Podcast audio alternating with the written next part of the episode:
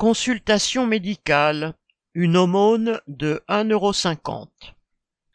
Le gouvernement vient d'annoncer que le tarif des consultations médicales augmentera fin octobre de 1,50€.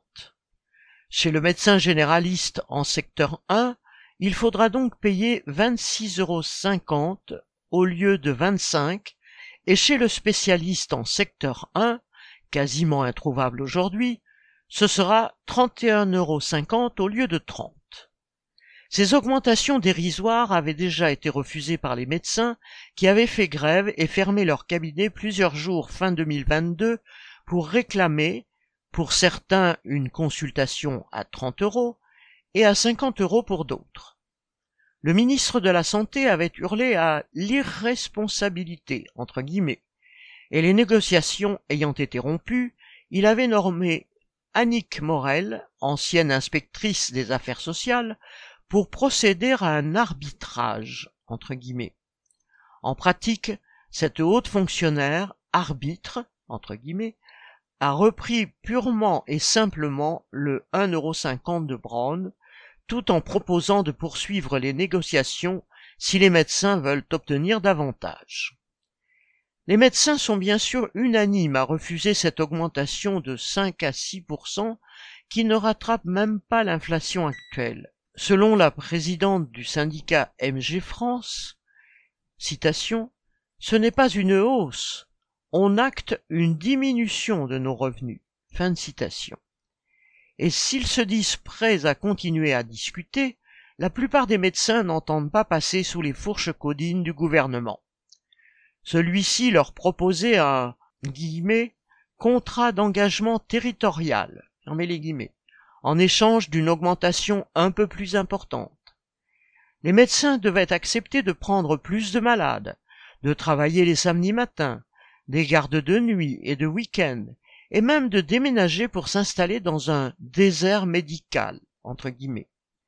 Étant le plus souvent déjà débordés, ils ont refusé des propositions qui relevaient de la provocation. Les promesses n'engagent que ceux qui y croient. Macron en a ajouté d'autres, affirmant que les 700 000 malades chroniques qui n'ont pas de médecin traitant en auront un avant la fin de l'année. Pour y parvenir, les médecins pourraient facturer 60 euros la consultation pour ces malades. Macron a aussi promis une aide financière pour recruter des assistants médicaux.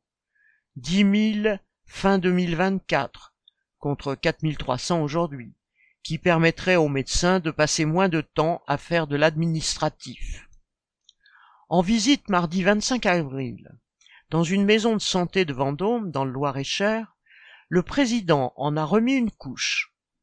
Dans ce département sinistré, entre guillemets, où 24% des habitants n'ont pas de médecin traitant, où une pétition circule pour obtenir guillemets, 200 médecins supplémentaires par an en centre Val-de-Loire, fermez les guillemets, faute de quoi, guillemets, on est en train de crever, fermez les guillemets, Macron annonçait qu'il allait tout changer avec davantage de médecins formés, de maisons de santé, sans dire d'où il allait les sortir. Les médecins ont raison de refuser les miettes du gouvernement et de réclamer une augmentation des tarifs des consultations. Ils ont tout aussi raison de dénoncer la situation dramatique des hôpitaux, des services d'urgence encombrés et des cabinets médicaux où les conditions de travail deviennent insupportables.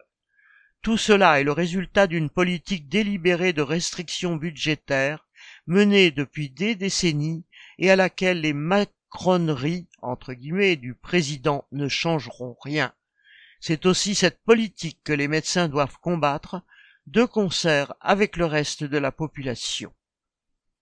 Cédric Duval